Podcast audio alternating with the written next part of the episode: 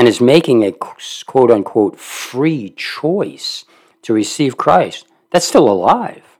It hasn't put, been put to death yet. There hasn't been repentance yet. There hasn't been the transformation of the heart yet.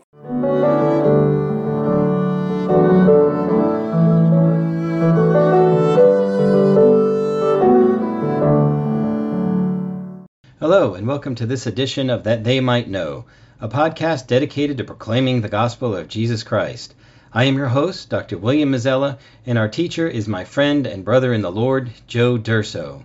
After enjoying this discussion of God's Word, if you're seeking discipleship or biblical counseling, please email us. Now for today's message. Dear Heavenly Father, I am so thankful that you are a God of truth. And that even as we approach this subject today, which is primarily doctrinal, you know, it still has in it, of course, the, the life of God that uh, you are a God of truth, you're a God of life, you're eternal. And these, you are the source of these things that we understand in our mind, even though experience is so much lacking in the fact that you're eternal and and truth is not exactly common on planet Earth right now. We give you the praise and the honor and the glory that you are a God who is good and that one day the universe will return to your t- total control. And what I mean by that is that you're totally sovereign over everything that takes place, but there's evil in the world, and that will be done away with one day. When it's fulfilled its purposes in your plan, in your good and holy plan. And I, I pray, Lord, that you would open our hearts, open our minds, open our ears, and, and to, to understand the truths that we that come forth from your word, and that it might all of these might give you honor and glory, and they might touch us in our hearts, so that we would see their purpose, and that in them you are good and holy. We ask these things for your honor and glory in Jesus' name. Amen. This is episode 60 um, Not I, but Christ series. Not all of those are, not all 60 episodes belong to that particular series, but this is uh, Sordid Scriptures, and uh, the title of this message is Chosen Before the Foundation. Familiar verse from Ephesians that we are chosen before the foundation of the world. Something that gets under the skin of some people, even though it's scriptural. And on the other hand, it's, it's a beautiful concept that you, O oh God, are sovereign and in control of all things, and that you knew beforehand everything that you would accomplish, everything that would be brought to pass, so in control of all of it that before the foundations were laid, before there was anything, you knew specifically who you were going to choose, who would be brought into be the heirs of salvation. And that's how in control you are. And you made it a statement by Paul in his letter to the Ephesians. Now, one concept that I want us to consider as we look into this idea of God's sovereignty is that one thing that is always Satan's main focus is to deceive. And when he does, he creates controversy. Satan, according to 2 Corinthians 4 4, is the God of this world. But God uh, always has people who are willing to contend with his lies. That is the God of this world.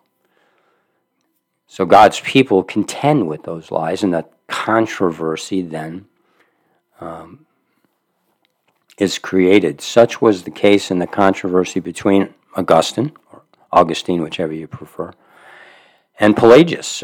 Pelagius, a British born monk who was teaching in Rome from about AD 380 to 410. Pelagius believed that mankind can avoid sinning and that humans can freely choose to obey God's commandments. Anyone who understands Christian orthodoxy knows that, that how far from the truth that is.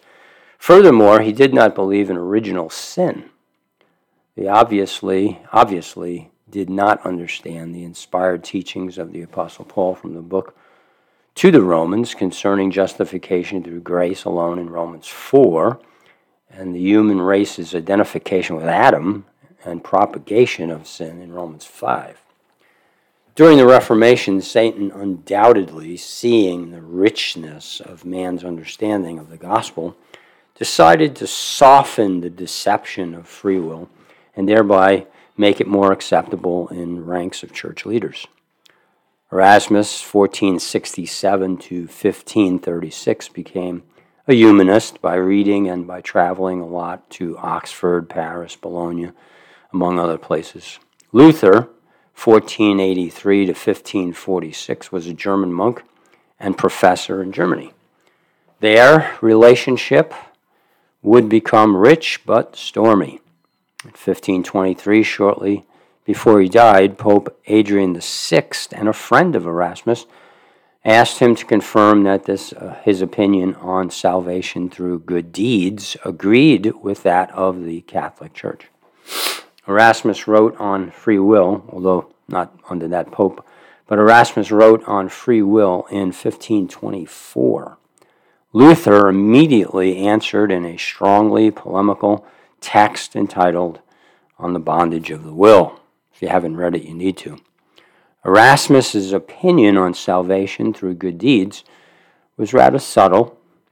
Uh, he considered that if good deeds depend opened the way to personal salvation, it all relied on the free will, freedom of choice of the one who achieved them. Get that? He considered that if good deeds open the way to personal salvation, it all relied on quote unquote free will. The basis of Erasmus thinking, Erasmus would often ask, quote, if we can do nothing, what is the purpose of all the laws, precepts, threats, and promises in the Bible?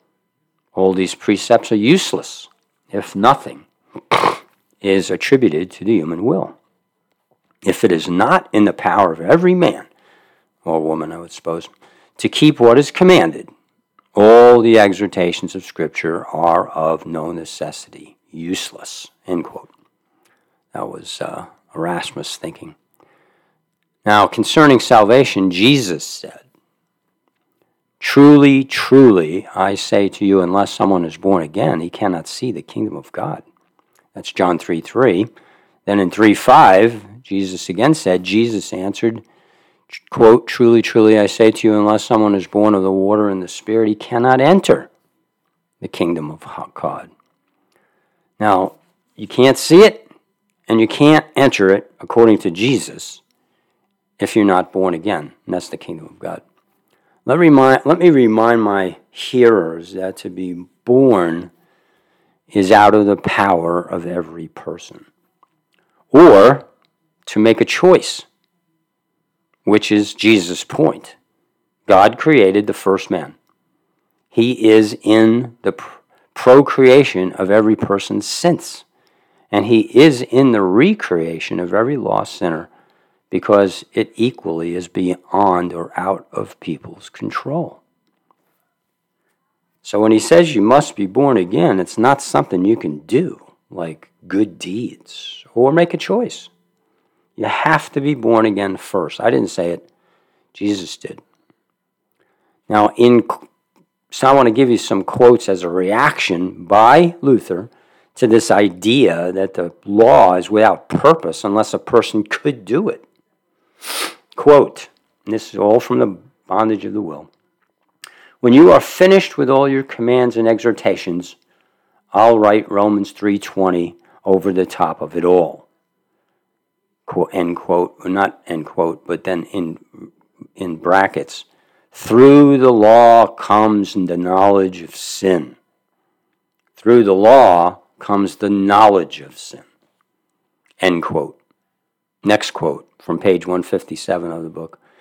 If you are willing is a verb in the subjunctive mood. If you are willing from Scripture is in the subjunctive mood which asserts nothing. A conditional statement asserts nothing indicative.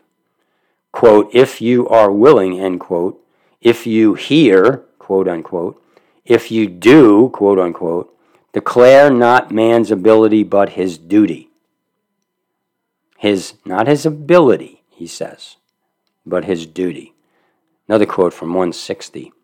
The commandments are not given, quote, the commandments are not given inappropriately or pointlessly, but in order that through them the proud, blind man may learn the plague of his impotence, should he try to do as he is commanded. And this is, you know, just basically Romans uh, chapter 6, uh, 7, showing the, the flesh and the law which demand that man do something good, his conscience and, his, and, the, and the written law.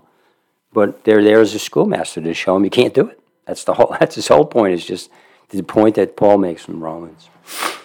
Another quote from page 159 by Luther. Quote: Even grammarians and schoolboys on street corners know that nothing more is signified by verbs in the imperative mood than what ought to be done and that what is done or can be done should be expressed by words in the indicative.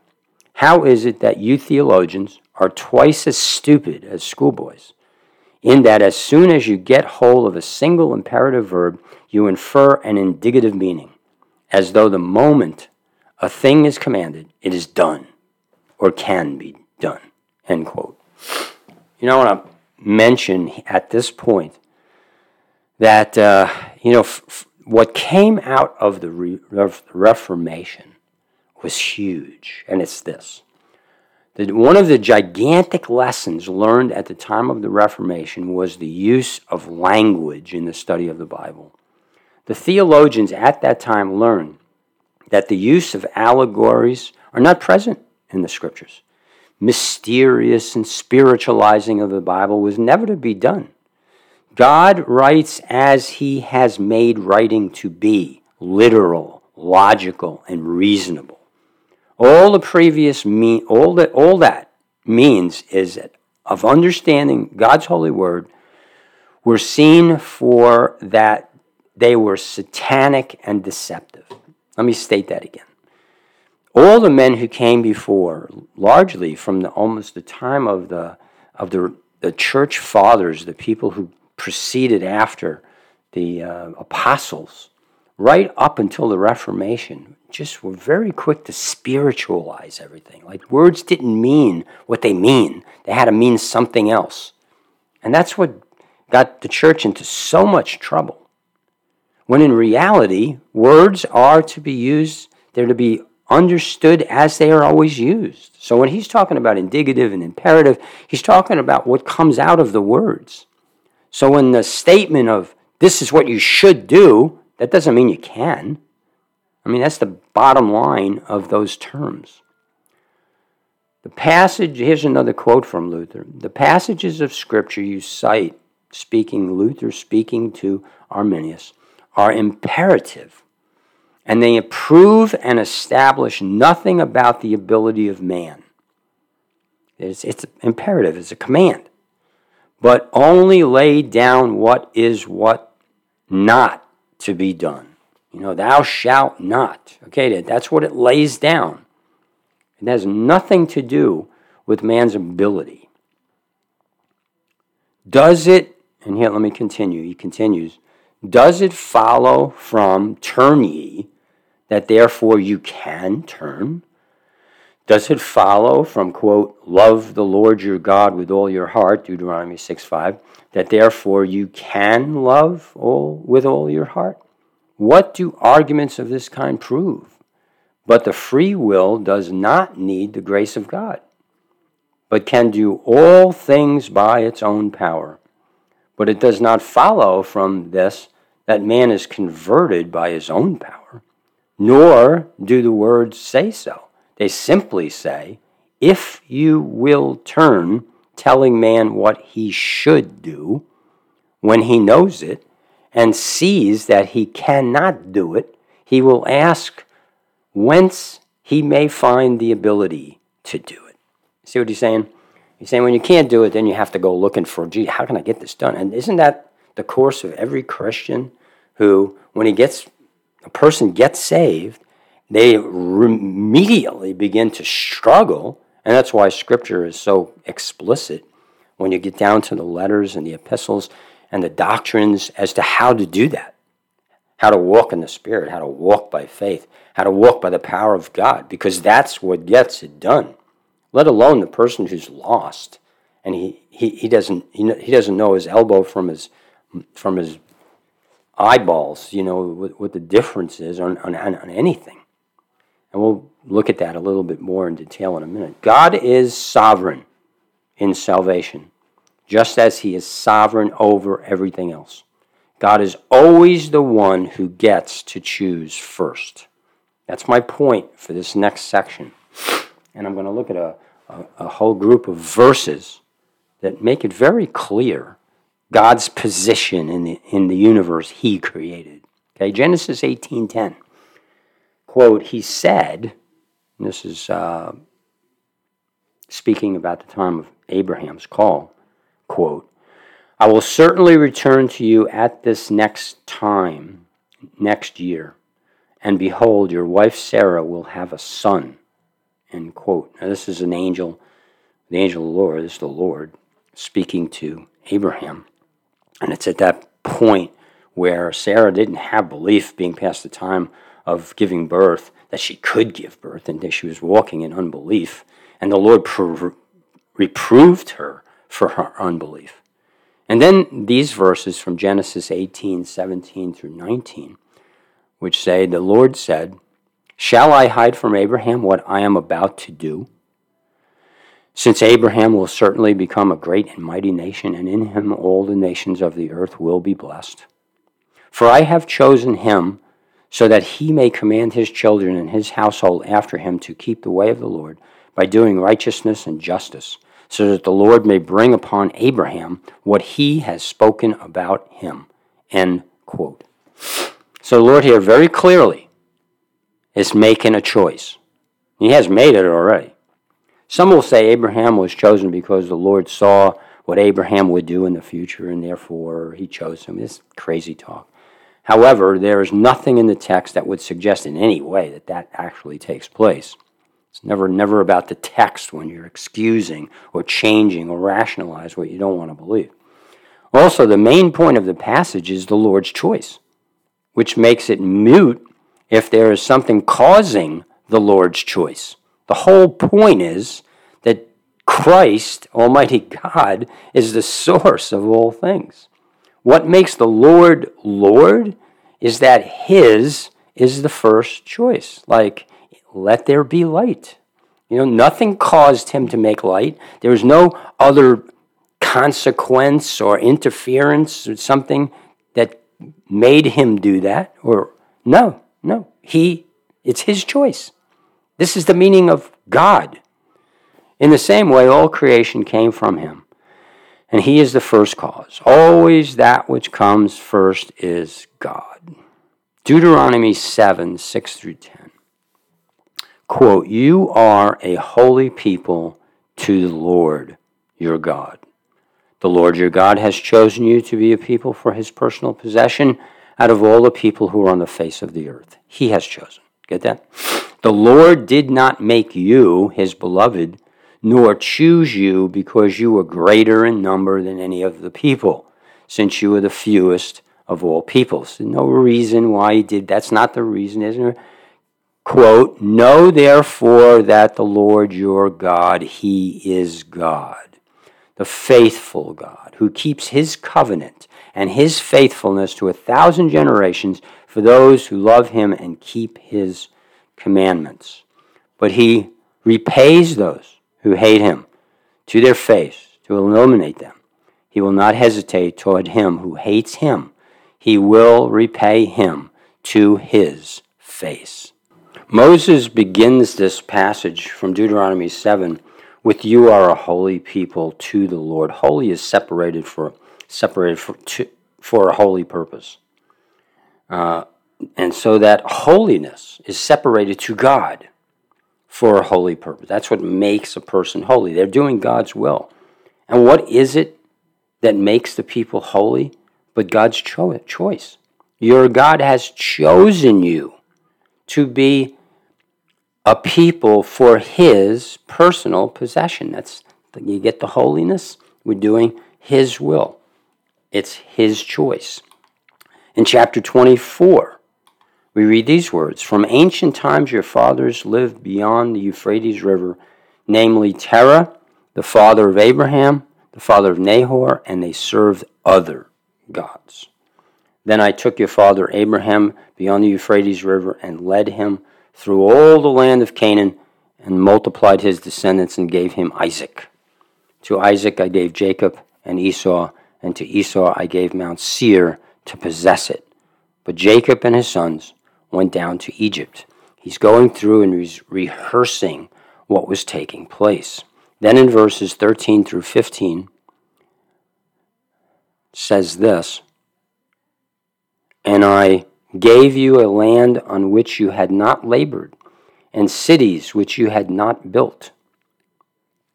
And you have lived in them. You are eating in vineyards and olive groves, which you did not plant. Now therefore fear the Lord. And this is Joshua speaking. I'm sorry, this isn't from Deuteronomy. This is from the book of Joshua later on in this, uh, this with this idea of coming out of the land of Egypt and all that God did for them, and He made them His own possession. Now therefore fear the Lord and serve Him in sincerity and truth, and do away with the gods which your fathers served beyond the Euphrates River and in Egypt, and serve the Lord.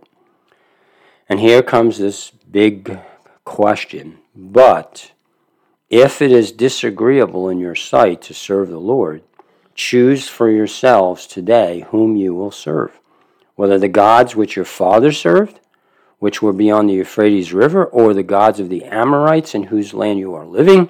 But as for me and my house, and there comes that great quote from Joshua we will serve the Lord. Well, uh, the point here is a choice is now placed before the children of Israel. And then in verses 16 through 18, we read this The people answered and said, Far be it from us that we would abandon the Lord to serve other gods, or the Lord our God is he who brought us up out of our fathers up out of the land of Egypt from the house of slavery and did these great signs in our sight and watched over us through all the ways in which we went among all the people through whose midst we passed.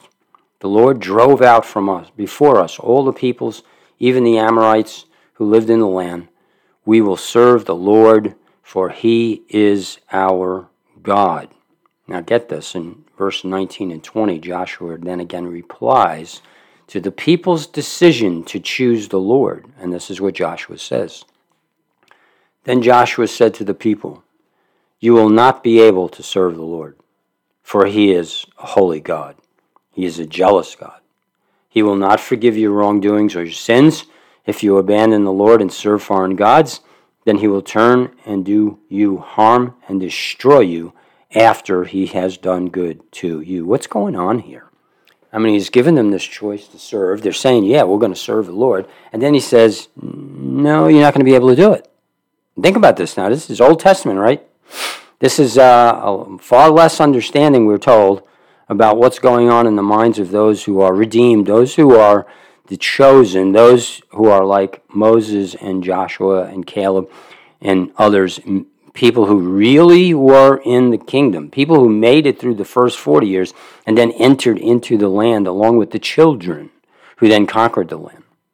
In verse 21, and the people said to Joshua, No, but we will serve the Lord. I don't know how many people in this generation came to Christ. I don't know what their obedience, and you know, there's nothing like that in the scripture that really tells us. We only know this that they went in and they conquered, and the first generation died in their unbelief and in their and so the second the children who saw what was and many of them I don't know some of them may have come as Joshua did and Moses Caleb Joshua 24:22 says so Joshua said to the people you are witnesses against yourselves that you have chosen for yourselves the Lord to serve him And they said, We are witnesses. Let me tell you what's going on here. Whether it's Israel or it's the church, people within inside that title, that umbrella, that name, which is Israel or the church, who have not been born again, have not entered into a covenant relationship with Almighty God, who have not had a tran- change of heart, transformation of their heart and their mind. And I know people are going to go whacked out or the Holy Spirit wasn't given. I'm not talking about any of that right now. We can talk about that, but there's such a thing as conversion, as transformation, entering into the salvation that made Moses a friend of God, that made Joshua a mighty warrior for God, that made David a man of faith and who could on his throne would sit Jesus Christ, and on and on. Daniel, just Joseph, just go through them all. These men were either transformed, entered into a covenant relationship with the covenant making God because he chose them, or else they come under this heading where Joshua says, You're witnesses against yourselves, that you have chosen for yourselves to serve the Lord, to serve him. And the witness is, Yeah, I'm going to do this thing. I'm going to do this thing.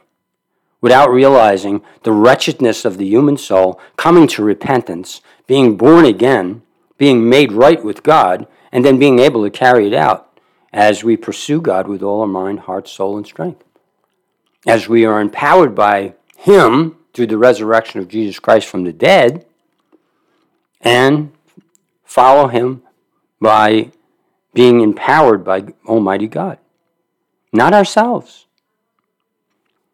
That's what's going on here, because that's what goes on in real life. No matter what theologians want to talk about, the, the fact is either Moses interceded for God and th- did things like fasting for 40 days and 40 nights and rather himself to be blotted out rather than his children. I mean, just all of those kinds of things which just don't belong in the souls of sinful men. Now, here, let me go on to the next step. So, we're talking about choice, talking about the sovereignty of God. We talked about a few things here. I think it's very disingenuous to make this significant idea of choice and to put both just a moral choice and moral choices in the same category. So, and that's what we think of choice. Everybody's got choice. And We live out our whole lives. And let's see, which shoe am I going to tie on my today first? My right foot or my left foot? And you have the freedom to do that, and you do it. And you look at that and you say, yeah, that's the choice. It's, I'm, I do that every single day. Stop. Back up for a minute. How hard is it to choose whether or not to choose to to sh- tie your right shoe first. It's no big deal, right? It's no, it's nothing. Well, how about this? Submit to the king's edict or die. How easy, how is it, easy is it to make that choice? How about this? Your a young man is just faced with this temptation before him. No one's looking, and there's this beautiful woman. I don't have to get too elaborate on this you know, do I say and giving herself to him and a yes or no? Easy? Hard. Okay? Which way we go? How about this? If you tell the truth, you go to jail. Uh, easy? Hard.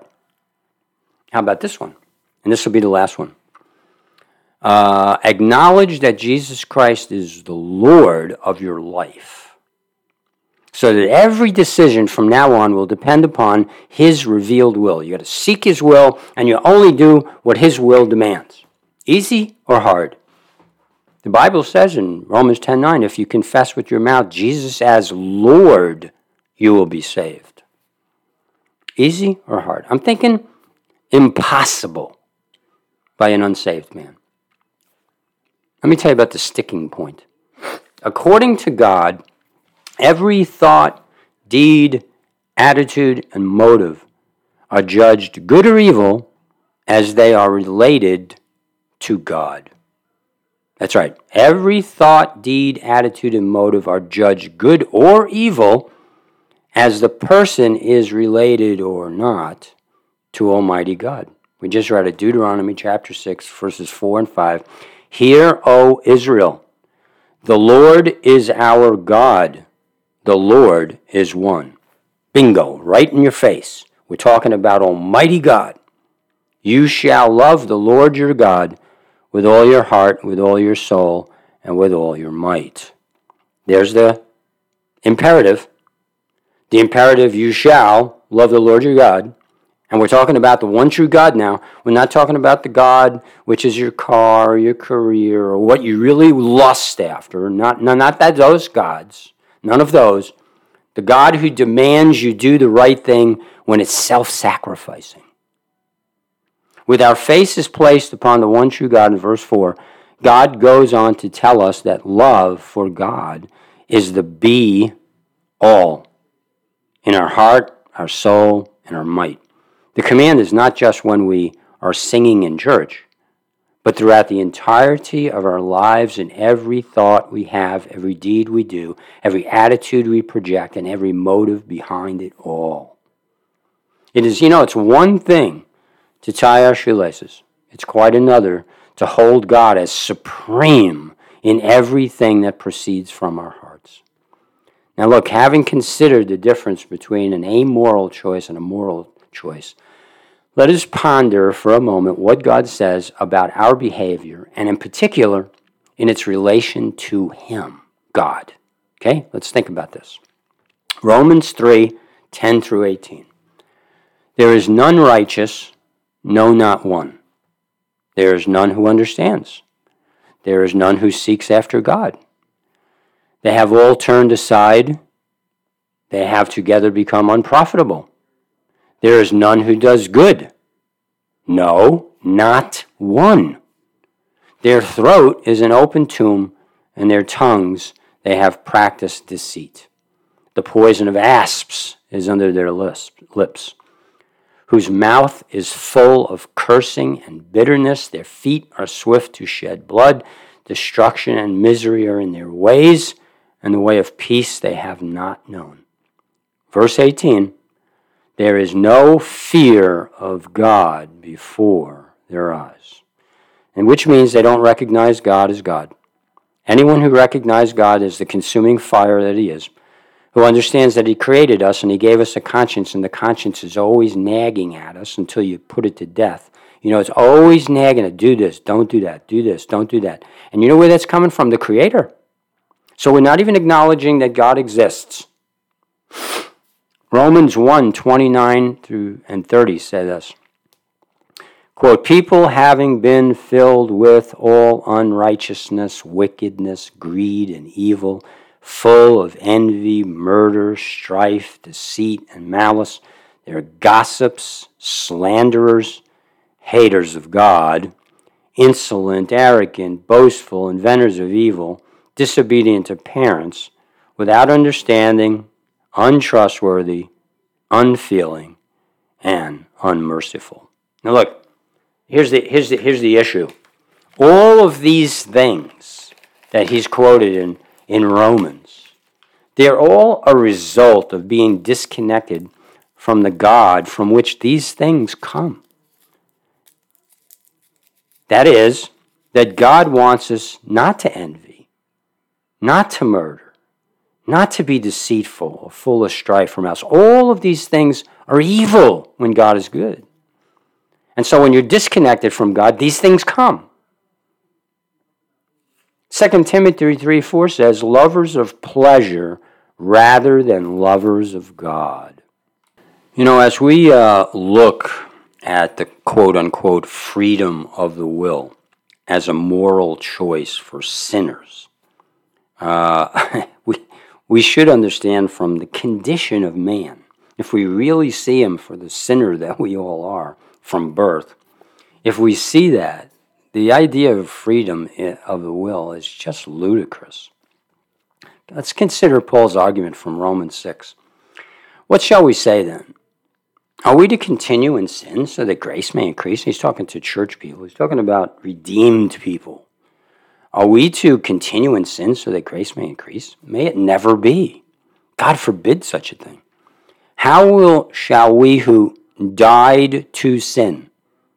How shall we who died to sin? What happens at conversion? At conversion, we died to sin. How shall we still live in it? Or do you not know that all of us who have been baptized into Christ Jesus have been baptized into his death, placed into the death of Christ so that that no longer exists? Now, the person who's lost and is making a quote unquote free choice to receive Christ, that's still alive. It hasn't put, been put to death yet. There hasn't been repentance yet. There hasn't been the transformation of the heart yet. He goes on, verse 4 Therefore, we have been buried with him through baptism into death, so that as Christ was raised from the dead through the glory of the Father, we too might walk in newness of life. Again, this is post redemption, post transformation. Verse 5 For if we have become united with him in the likeness of his death, certainly we shall be in the likeness of his resurrection knowing this, that our old self was crucified with him, in order that our body of sin might be done away, so that we would no longer be slaves to sin. You see, up to verse through verse six, uh, he's putting man in his unconverted, unsaved condition, where he's not born again yet, in a condition of a slave to sin. Now, a slave as expressed through the word used, is a person who is unequivocally bought by another person, has no rights of his own, has no uh, no independence. He's not able to make his own choices. He's uh, he's a slave. Can't go here or there. He can't make a life of his own. Can't own his own house. He's a slave. It's a horrible condition. It's a dreadful situation which men have created for thousands of years. and in this situation, it's a picture of sin. You know, just like all the other evils in the world, adulteries and pride, and just go through it, it's all a picture of the slavery of all men, for all have sinned and come short of the glory of God, to this thing the Bible calls sin, which is animosity and hatred toward God. But then he goes on in verse 20 and says, When you were, or verse 7, I'm sorry, for he who has died is freed from sin. Now, this is a whole new condition that a man enters into at salvation. He's dead in Christ, and he's literally freed from sin if he exercises faith that's now given to him. If he now enters into the reality of his new heart, which you can't really help to do. People can struggle through things because of the world of flesh and the devil, but it's a new person. That's the whole point in 5 and 6 and 7 of Romans. Quote, when you were slaves of sin, you were free in regard to righteousness. Those who would propound the idea of freedom of the will for the lost please consider Paul's argument from Ephesians 2 1 through 5, which is actually no different than here in Romans. It's all the same. Quote, You were dead in your offenses and sins, which you previously walked according to the course of this world, according to the prince of the power of the air, of the spirit that is now working in the sons of disobedience. That's anyone not saved, hasn't come to transformation of life that's the course of the world. Among them, we too all previously lived in the lust of our flesh, indulging the desires of the flesh and of the mind, and were by nature children of wrath, under the anger of God, just as the rest. But God, being rich in mercy because of his great love with which he loved us, even when we were dead in our wrongdoings, made us alive with Christ. By grace you have been saved. What could be more glorious, more, great than that? There's the what, what we were and what we become. What we were dead in trespasses and sins. Dead men don't do things. They don't make a whole lot of choices. They, you know, as a dead person spiritually, we live biologically. Our soul is alive, but our spirit is dead. We're haters of God. We're willing to do these things. Now, I understand that there's all different levels of morality in the world depending on the culture and depending on the individual people and how they turn out. I'm not going into all of those. Who, who can? You know, man tries to understand all of that. It's, it's, a, it's within the mind and heart of God. But the key of the matter is this if man is dead in sins, which he is, and if God is sovereign, which he is, then a person's rebirth must precede the choice to receive Christ. If a man is dead in sins, which he is, and if God is sovereign, which he is, then a person's rebirth must precede his choice to receive Christ. The followers of Arminius, as Pelagius believers in the free and moral will of man while still dead and a slave in his trespasses and sins. Let me say that again. You know, the followers of Arminius and the followers of Pelagius believed in a free and moral will while man was still dead in his sins. That's the whole point they make. The followers of the, uh, of the Orthodox and biblical scholar, uh, both Luther and Augustine, believed in the free and moral will of man only after rebirth and regeneration after salvation. Now, I don't understand why any Orthodox biblically thinking person would want it any other way. I mean, maybe just not stopping to think about this. I mean, what's wrong with God being the author of salvation? Oh, I know. See, people are trying to protect God from, oh, that he would make a choice. Look, the whole human race, according to Romans 5, is guilty under Adam. Understand this, really. This is really important that God is completely justified if he sent every last man, woman, and child to hell. He didn't have, have to die for anyone to be justified. God isn't justified by saving people. God is justified by punishing people. God is revealed to be incredibly merciful and holy and loving and kind in sending forth his Son to save Son. Some. Now, look, I think I'm right in saying this that a multitude of people, if we include all babies that have ever died that haven't carried their full term, all babies who are lost because of death, right up to the point where they would understand um, right from wrong. All of those babies are under the blood of Christ. I can't have the time to go into it now. but they're in, in an innocent state. They never chose to do anything. And all the judgment at the judgment seat, the white throne judgment, people will be judged according to their deeds, knowing right from wrong, knowing being in the light to one degree or another, and according to that light, being judged according to that light. How could a baby face such judgment? No great theologians in the past ever believed that. Spurgeon or any of them. They, they all understood that a person was judged that way, having never lived their life or understood good from evil, wouldn't even understand why they were under punishment. So there's a great many people have been brought into the kingdom, even though the way is narrow and the, the way is that leads to eternal life and the way is broad that leads to destruction. Those are for the living. Okay? I'm going to quote two more verses, and that brings us to an end.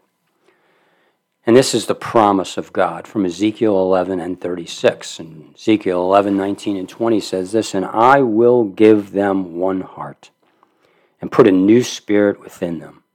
And I will remove the heart of stone from their flesh and give them a heart of flesh, so that they may walk in my statutes and keep my ordinances and do them then they will be my people, and I shall be their God.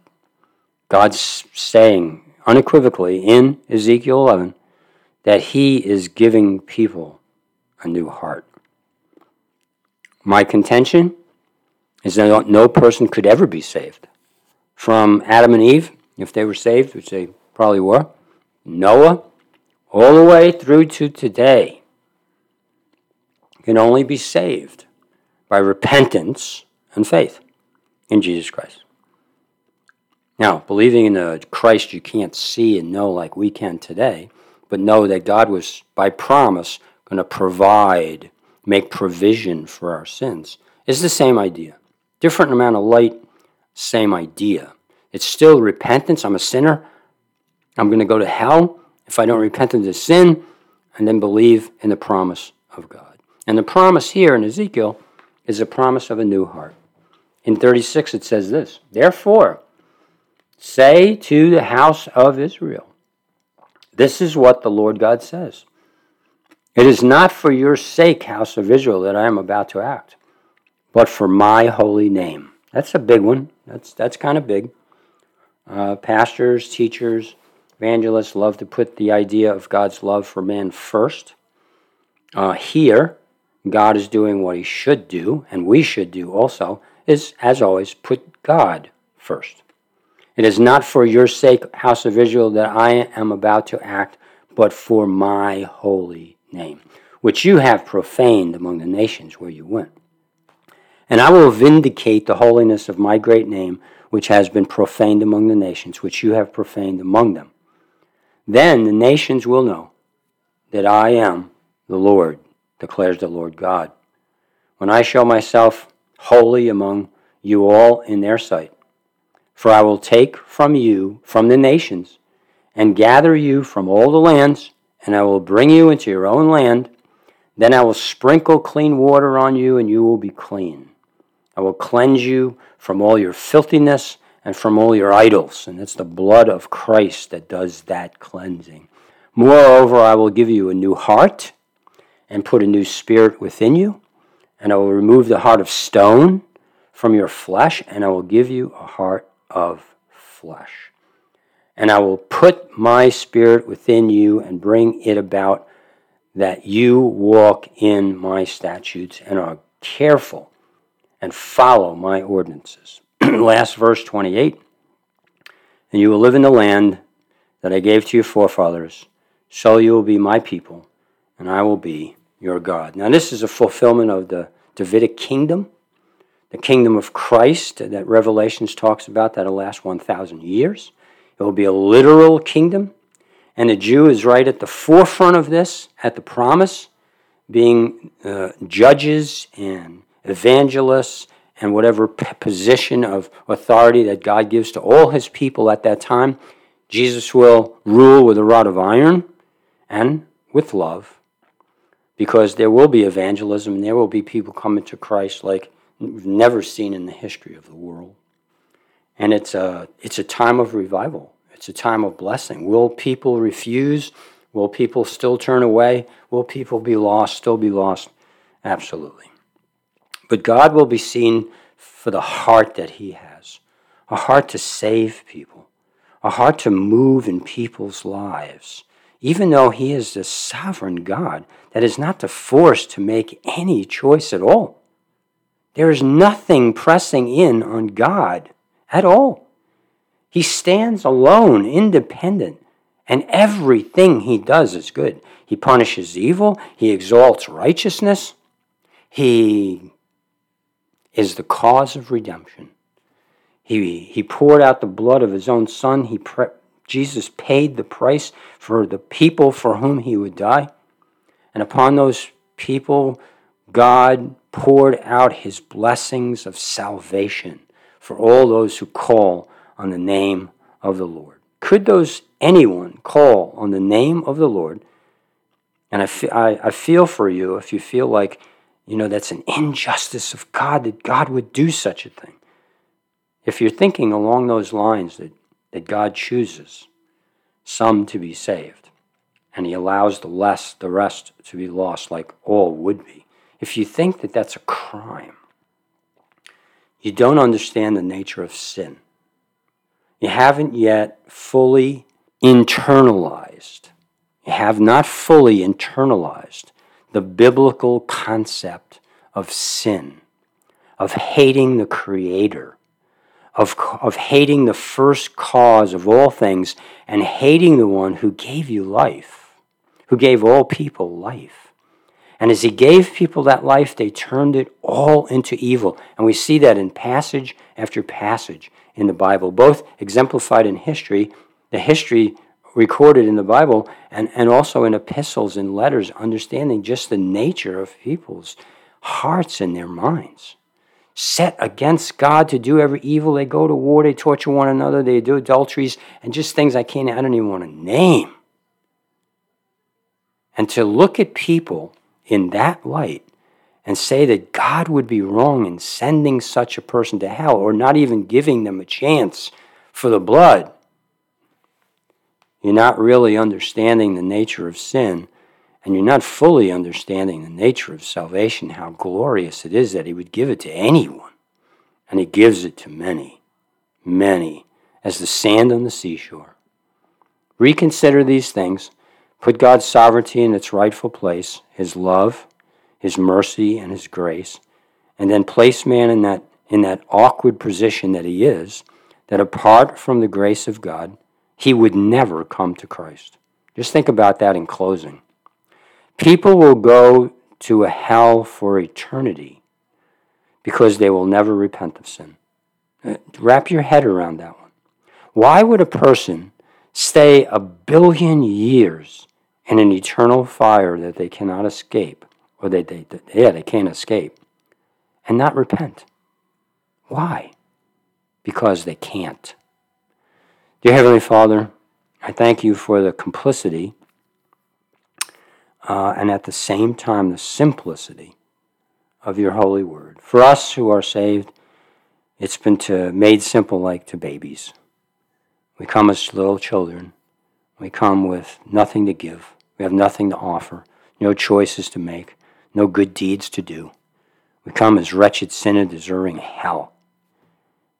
And, and as the speaker right now, I know that if it were not for the grace of God, I would go to hell. And I would deserve every minute of it. But you are a holy and a good God, and more than that, you are merciful and kind. we thank you for your grace that you saved anyone, let alone so many. I pray, O oh Lord, for any hearers uh, of this of these thoughts of this message that you open their hearts and their minds to see the glory of God. And if anyone has not received Jesus Christ as Lord, that he would do it now. I ask it in his precious and holy name. Amen.